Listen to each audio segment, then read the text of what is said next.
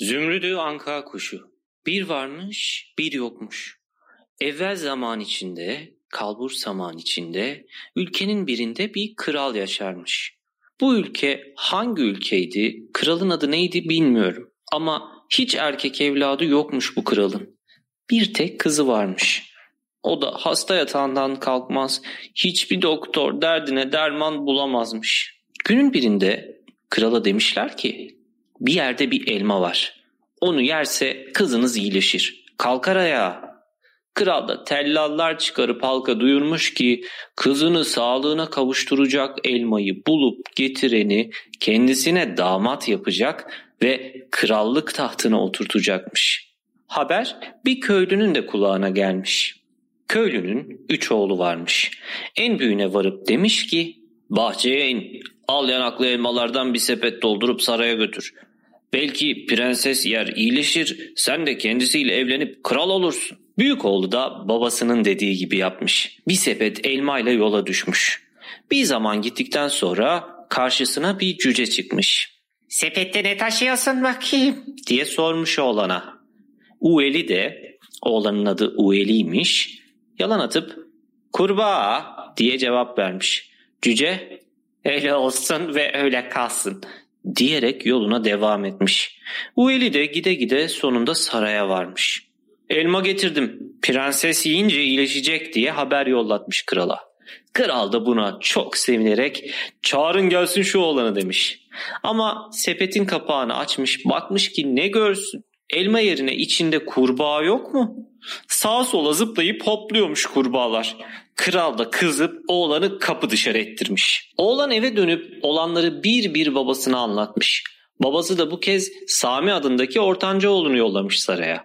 Ama Ueli'nin başına gelenlerin tıpkısı Sami'nin de başına gelmiş. Onun da karşısına yolda aynı cüce çıkarak elindeki sepette ne var diye sormuş. Oğlan da yalan söyleyip kirpi diye cevap vermiş. Cüce de bunun üzerine öyle olsun ve öyle kalsın deyip yürümüş. Oğlan saraya varıp da elma getirdiğini ve getirdiği elmalardan yiyince prensesin iyileşeceğini söylemesi üzerine kendisine demişler ki daha önce de senin gibi bir başkası elma getirdim diyerek saraya geldi. Ama elma yerine sepetten kurbağa çıktı. Kısacası bizi aptal yerine koymak istedi. Ve oğlanı kapıdan içeri bırakmak istememişler. Ama Sami kendi sepetinde kesinlikle elma olduğunu belirtmiş. İçeri koyvermeleri için ayak diremiş. Sonunda söylediklerine inanmış kapıdakiler, onu alıp kralın huzuruna çıkartmışlar. Ama sepeti açıp bakmışlar ki ne görsünler, İçinde elma yerine kirpi yok mu? Öfkesinden ateş püsküren kral ortanca oğlunu kırbaçlattırıp saraydan kapı dışarı ettirmiş. Oğlan da eve dönmüş. Başına gelenleri bir bir babasına anlatmış.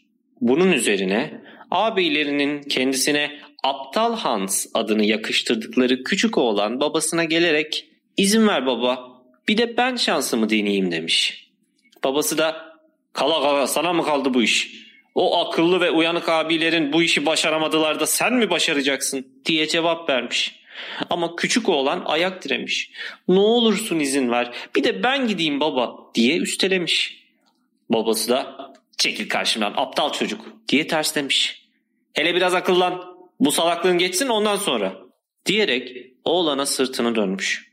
Ama Hans arkadan babasının ceketinin eteğini çekiştirip ne olursun baba izin ver bir de ben gideyim demiş de başka bir şey dememiş. Babası da peki git ama sen de yine eli boş dönüp geleceksin eve diye cevap vermiş kızarak. Ama Hans babasından izin kopardığına pek sevinmiş. Babası her gün biraz daha salaklaştığının farkında mısın diyerek sürdürmüş konuşmasını. Ama Hans aldırmamış. Duyduğu o büyük sevinç içinde hiç gücenmemiş babasının sözlerine. Ne var ki akşam olmak üzereymiş. Nasıl olsa bugün saraya varamam. En iyisi sabaha kadar bekleyeyim. Sabah yola çıkarım diye düşünmüş. Ama gece bir türlü uyku girmemiş gözüne. Biraz Dalar gibi olunca düşünde prensesler, saraylar, altınlar, gümüşler, mücevherler ve daha başka bir sürü güzel şey görmüş. Sabahleyin erkenden düşmüş yola. Yine o pis suratlı cüce Hans'ın karşısına çıkarak sormuş. "Sepette ne taşıyorsun bakayım?" Hans da "Elma" demiş. "Prenses yiyince sağlığına kavuşacak." Cüce de "Öyle olsun ve öyle de kalsın" diye cevap vermiş. Hans saraya gelince nöbetçiler kendisini kapıdan içeri koyvermek istememişler. "Senden önce 2 kişi daha geldi. Elma getiriyoruz" dediler. "Ama birinin sepetinden kurbağa, ötekisinin de kirpi çıktı" demişler. Ama Hans diretmiş. Kendi sepetinde ne kurbağa ne kirpi. Ülkede yetişen en nefis, en güzel elmalar bulunduğunu söylemiş. Hans'ın konuşmasını beğenen kapıcı böyle düzgün konuşan birinin yalan söylemeyeceğini düşünerek onu içeri almış. Düşüncesinde de yanılmamış. Hans sepetin kapağını açar açmaz altın sarısı elmalar ortaya çıkmış. Kral sevinmiş, elmaları yemesi için kızına yollamış ve sonucu merakla beklemeye başlamış. Aradan çok geçmemiş, kralın beklediği haber gelmiş. Haberi de kim getirmiş dersiniz? Prensesin kendisi. Elmalardan yer yemez o saati iyileşip kalkmış ayağa, yataktan çıkıp gelmiş. Kral bir sevinmiş ki anlatmak ne mümkün. Ama kral kızını yine de Hans'a vermeye yanaşmamış. Önce "Hem suda hem karada giden bir gemi yapacaksın bana. Ondan sonra" demiş. Bunun üzerine Hans'ın babası da büyük oğlu Ueli'yi ormana yollamış. Şöyle güzelinden bir gemi yapmasını söylemiş. Ueli ormanda çalışmaya koyulmuş. Bir yandan çalışıyor, bir yandan da ıslık çalıp türküler mırıldanıyormuş. Derken öyle olmuş. Güneş tepeye gelip dikildiği bir sıra yine o cüce görünmüş ve oğlana ne yaptığını sormuş. Ueli de şöyle cevap vermiş. "Tahtadan bir kap yapıyorum." Cüce "Öyle olsun ve öyle kalsın" diyerek yürümüş. Derken akşam olmuş. Oğlan işini bitirmiş. Sanıyormuş ki bir kayık yaptım. Ama içine girip oturmak isteyince tahta bir kap olup çıkmış kayık. Ertesi gün babaları ortanca oğlu Sami'yi ormana yollamış. Büyük oğlunun başına gelenlerin tıpkısı ortanca oğlunun da başına gelmiş. 3. gün aptal Hans yollanmış ormana. Hans hemen işe sarılmış. Yorulmak nedir bilmeden çalışmış. Bütün gün orman balta sesleriyle çın çın ötmüş. Bir yandan da Hans neşeyle dolup taşarak ıslıklar çalıyor, şarkılar söylüyormuş. Derken öyle olmuş. Yine cüce görünmüş. Günün en sıcak saatiymiş. Hans'a sormuş. "Ne yapıyorsun böyle?" Hans da cevap vermiş. "Hem suda hem karada gidecek bir gemi. Eğer bunu başarabilirsem kral kızını bana verecek." Cüce de "Öyle olsun ve de öyle kalsın" deyip yürümüş. Akşam üzeri güneş batarken Hans gemiyi yapıp bitirmiş. İçine girip oturarak saraya doğru kürek çekmeye başlamış.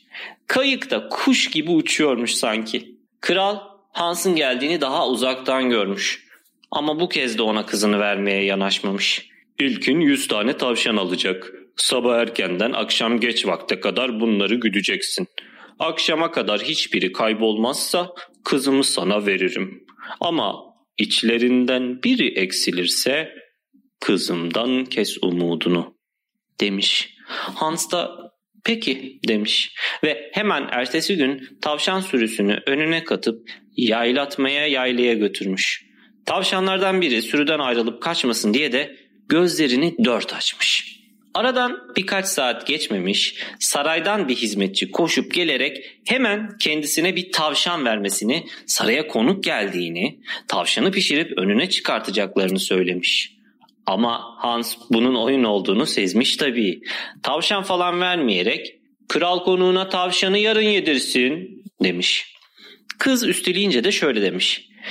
"Prensesin kendisi buyurup gelsin. Ona bir tavşan vereyim." Hizmetçi saraya dönüp durumu anlatmış. Prenses de kalkıp yola düşmüş. Bu arada cüce yine Hans'a gelerek "Burada ne yapıyorsun böyle?" diye sormuş. O da 100 tavşanı yaylatmaya getirdiğini, içlerinden biri kaçıp gitmesin diye gözlerini 4 açtığını, 100 tavşanla akşam saraya dönerse prensesle evlenip kral olacağını söylemiş. Cüce de İyi demiş. Al şu düdüğü. Baktın ki tavşanlardan biri sürüden ayrıldı gidiyor. Düdüğü çalarsın geri gelir. Derken prenses görünmüş. Hans da kendisine bir tavşan vermiş. Ama prenses uzaklaşır uzaklaşmaz çalmış düdüğü. Tavşan da prensesin sepetinden çıktığı gibi dönüp gelmiş. Yine sürüye katılmış. Derken akşam olmuş. Hans düdüğü çıkarıp öttürür öttürmez bütün tavşanlar bir araya toplanmış. Sayıp bakmış ki hepsi tamam. Sürüyü önüne katıp yine saraya dönmüş. Kral Hans'ın 100 tavşanı akşama kadar güdüp akşamleyin tas tamam yine saraya getirdiğini görünce şaşıp kalmış. Ama Hans'a kızını vermeye yanaşmayarak ilkin bir iş daha başaracaksın. Zümrütlü Anka Kuşu'nun kanadından bir tüy yolup getireceksin bana. Ondan sonra demiş. Hans da hemen düşmüş yola. Yürümüş de yürümüş, yürümüş de yürümüş. Akşam olunca bir saraya gelip çalmış kapıyı.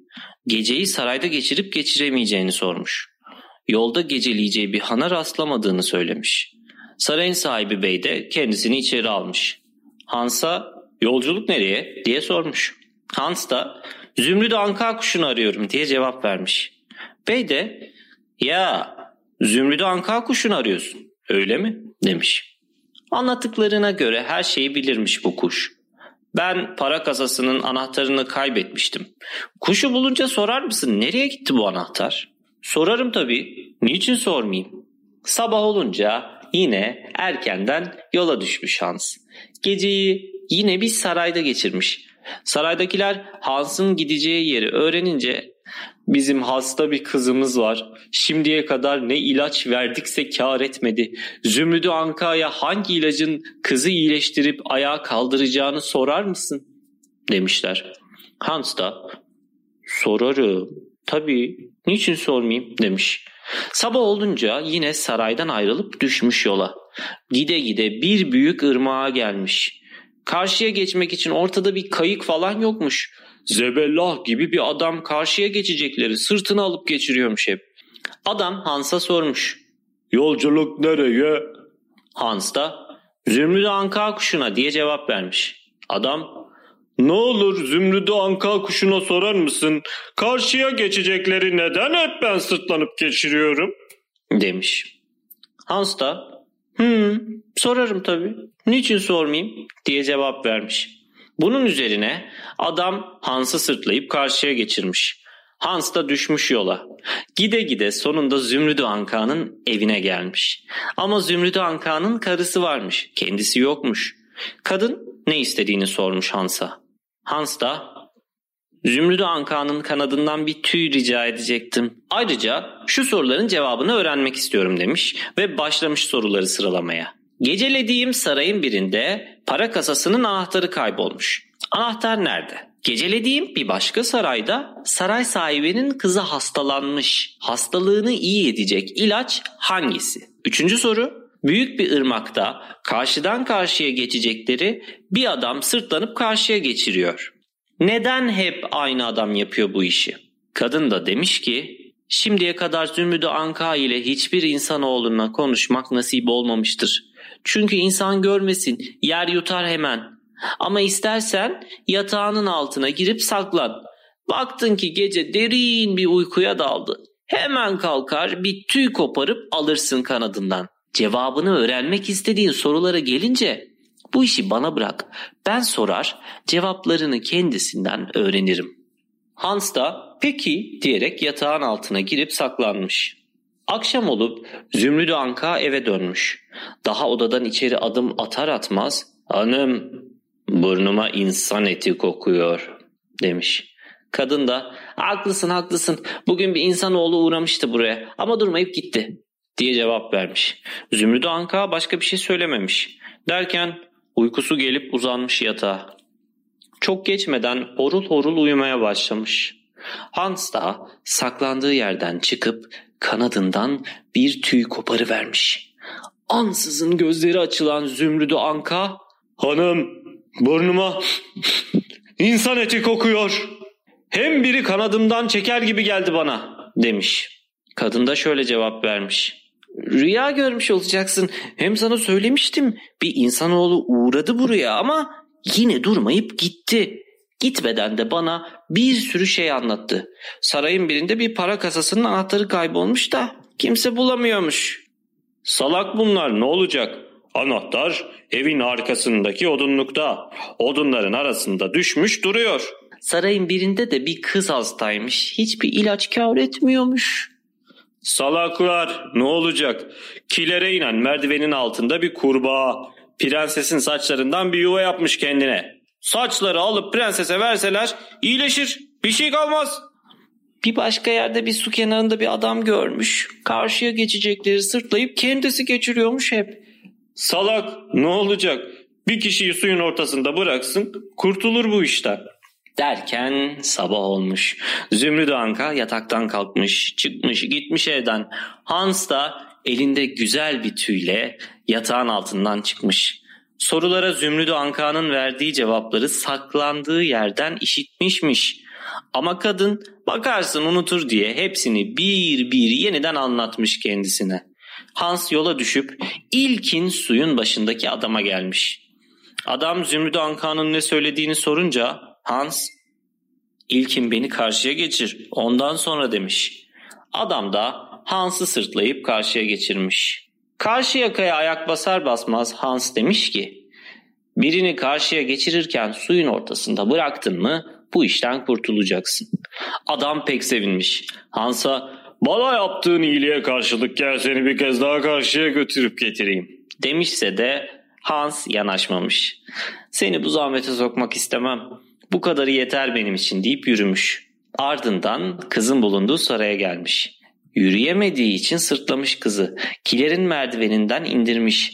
En son basamağın altındaki kurbağayı alıp kızın eline tutuşturmuş. Kız da o saat iyileşip Hans'ın sırtından aşağı inmiş. Kendi ayağıyla tıpış tıpış merdivenlerden çıkmaya başlamış. Annesi ve babası kızlarını iyileşmiş görünce çok sevinmiş. Hans'a altın ve gümüş bir sürü armağan vermişler. Hans yine yola koyulup öbür saraya gelmiş. Hemen odunluğa gidip kapının arkasında odunların altında anahtarı bularak sarayın sahibine getirmiş. Sarayın sahibi de sevincinden ne yapacağını bilememiş. Ödül olarak Hans'a bir hayli altınla daha başka değerli öteberi, çok sayıda inek, koyun ve keçi vermiş. Hans yanında altınla gümüşler, inekler, koyunlar, keçilerle saraya gelip kralın huzuruna çıkınca kral bütün bunları nereden aldığını sormuş. Hans da Zümrüdü Anka'dan demiş. İsteyenin dilediği gibi gidip alabileceğini söylemiş. Kral, "Madem öyle ben de gidip şu Zümrüdü Anka'yı bulayım" diyerek yola düşmüş. Gide gide suyun başına gelmiş. Hans oradan ayrıldıktan sonra da karşıya geçmek için adama başvuran ilk kimse kral oluyormuş. Adam kralı suyun ortasında bırakmış. Kral da suda boğulmuş. Hans da prensesle evlenip krallık tahtına oturmuş. Onlar ermiş muradına, biz çıkalım kerevetine.